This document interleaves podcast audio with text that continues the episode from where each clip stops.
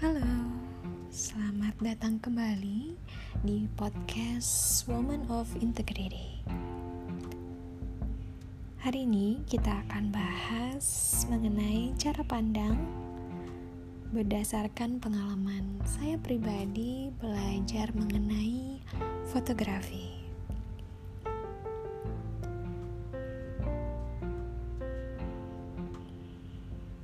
Beberapa waktu yang lalu, saya sedang senang-senangnya belajar fotografi menggunakan HP. Um, di waktu-waktu luang saya, saya biasa memotret apa pun yang ada di sekitar saya menggunakan gadget satu-satunya yang saya miliki, dan apa pun itu, benda-benda sehari-hari landscape manusia atau bagian-bagian tubuh saya sendiri seperti jari tangan, kemudian kaki, mata, tempat bermain anak, bunga-bunga, burung-burung yang berterbangan, banyak hal. Dulu yang saya ingin tangkap adalah momennya dan setelah belajar uh, fotografi sampai sekarang pun saya masih belajar ternyata saya mempelajari bahwa fotografi tidak hanya sekedar menangkap momen. Terlepas dari sekedar kesenangan dalam memotret atau mengabadikan sesuatu at the end saya mempelajari banyak hal yang lebih menarik adalah pelajaran yang mungkin saya dapat atau ilhami dari belajar fotografi itu sendiri. Terutama cara kita melihat sesuatu benda, let's say, tidak hanya sekedar nama dan fungsinya.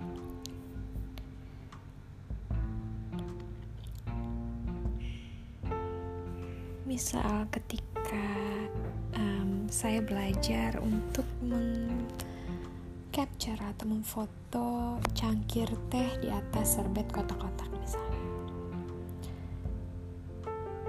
Kita tidak hanya memotret cangkir teh di atas serbet kotak-kotak dan memperhatikan um, perbedaan uh, letak dan sebagainya tapi kita juga belajar untuk melihat semuanya sebagai satu kesatuan dari segi pencahayaan dan bayangan, kemudian komposisi, uh, yang mana yang lebih gelap dibanding yang lainnya, kemudian di bagian-bagian mana yang terlihat lebih terang, mendapatkan cahaya lebih banyak, ada gradasi bayangan dan sebagainya. Dari fotografi saya belajar bagaimana melukis dengan cahaya. Saya juga belajar untuk melihat berbagai hal tidak sebagai objek-objek yang terpisah dengan letak tertentu misalnya, tetapi juga menyadari bahwa ada hubungan sebenarnya di antara objek-objek itu. Saya belajar bagaimana menangkap ruang di antara objek-objek, kemudian ternyata ruang-ruang itu bukan hanya ada, tetapi juga menentukan objek-objek itu gitu. Memberinya volume, memberikan dia statement dan menyelaraskan keseluruhan komposisi.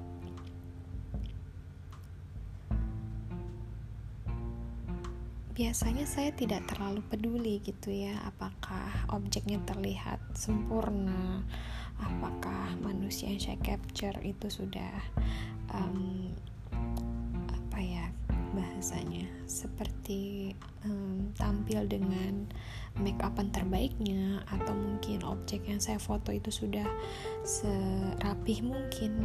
Um, saya tidak terlalu peduli terkait itu saya suka mengamati uh, hubungan di antara objek-objek itu, permainan cahaya dan bayangan, volume, semua ruang penting di antara objek-objek itu. Uh, memotret buat saya tidak hanya mereproduksi apa yang sudah ada di mata dan pikiran kita ya. Tapi tentang melihat semuanya sebagaimana mereka padanya. Objek-objek yang tidak terpisah-pisah tapi berada dalam keterkaitan satu sama lain dalam dimensi ruang dan ditentukan oleh cahaya dan bayangan tugas seorang fotografer itu bukan membuat atau menangkap gambar saja, tetapi untuk lebih memahami bagaimana sih objek-objek itu seutuhnya dan menempati ruang dunia tiga dimensi ini.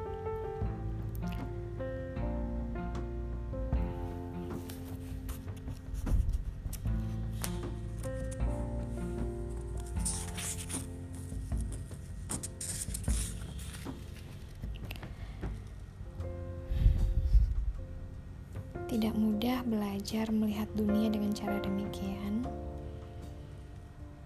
Kita terbiasa melihat segala sesuatu sebagai objek-objek yang terpisah dari kita dengan nama-nama dan kategori-kategorinya masing-masing. Kita melihat segala sesuatu dengan mata dan pikiran kita, memproses objek sebagai informasi yang kita simpan dan gunakan sebagai referensi. That's how our brain works, isn't it? Ini cangkir teh, di sebelahnya ada apel, di bawahnya ada serbet, di luar sana ada sebatang pohon. Tapi melalui fotografi, saya belajar melihat berbagai benda sebagaimana yang sesungguhnya dilihat oleh mata kita.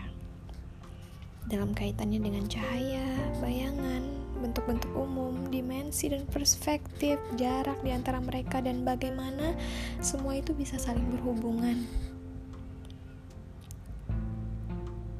Cara pandang yang demikian, yang kita lihat tak pernah sama. Sebatang pohon saja itu bukan lagi sebatang pohon yang sama kalau kita pandang dari sudut pandang yang berbeda kan. Dari jarak dan perspektif yang berbeda dengan pencahayaan yang berbeda. Mata menangkap pengalaman-pengalaman baru setiap kali cahaya yang menimpa daun-daun tadi berubah feelnya beda. Even setiap daun tadi tidak akan menjadi daun yang sama ketika ada nuansa gelap dan terang menghampirinya. Fotografi at the end mengajari bahwa dunia jika dipandang dengan cara ini akan menyajikan hal-hal yang baru terus untuk dilihat suatu pola realitas yang sesungguhnya indah sekali karena sifatnya yang selalu berubah. Dan kita nggak akan pernah bisa bosan. Fotografi juga mengajarkan bahwa tidak ada sebenarnya keterpisahan di antara objek yang satu dengan objek yang lain. Kita semua pada dasarnya terhubung dalam satu keberadaan yang gak terputus. Dan seorang fotografer atau seniman secara umum mampu menangkap keberadaan itu dengan cara melihat yang orisinal sekaligus otentik dari suatu objek.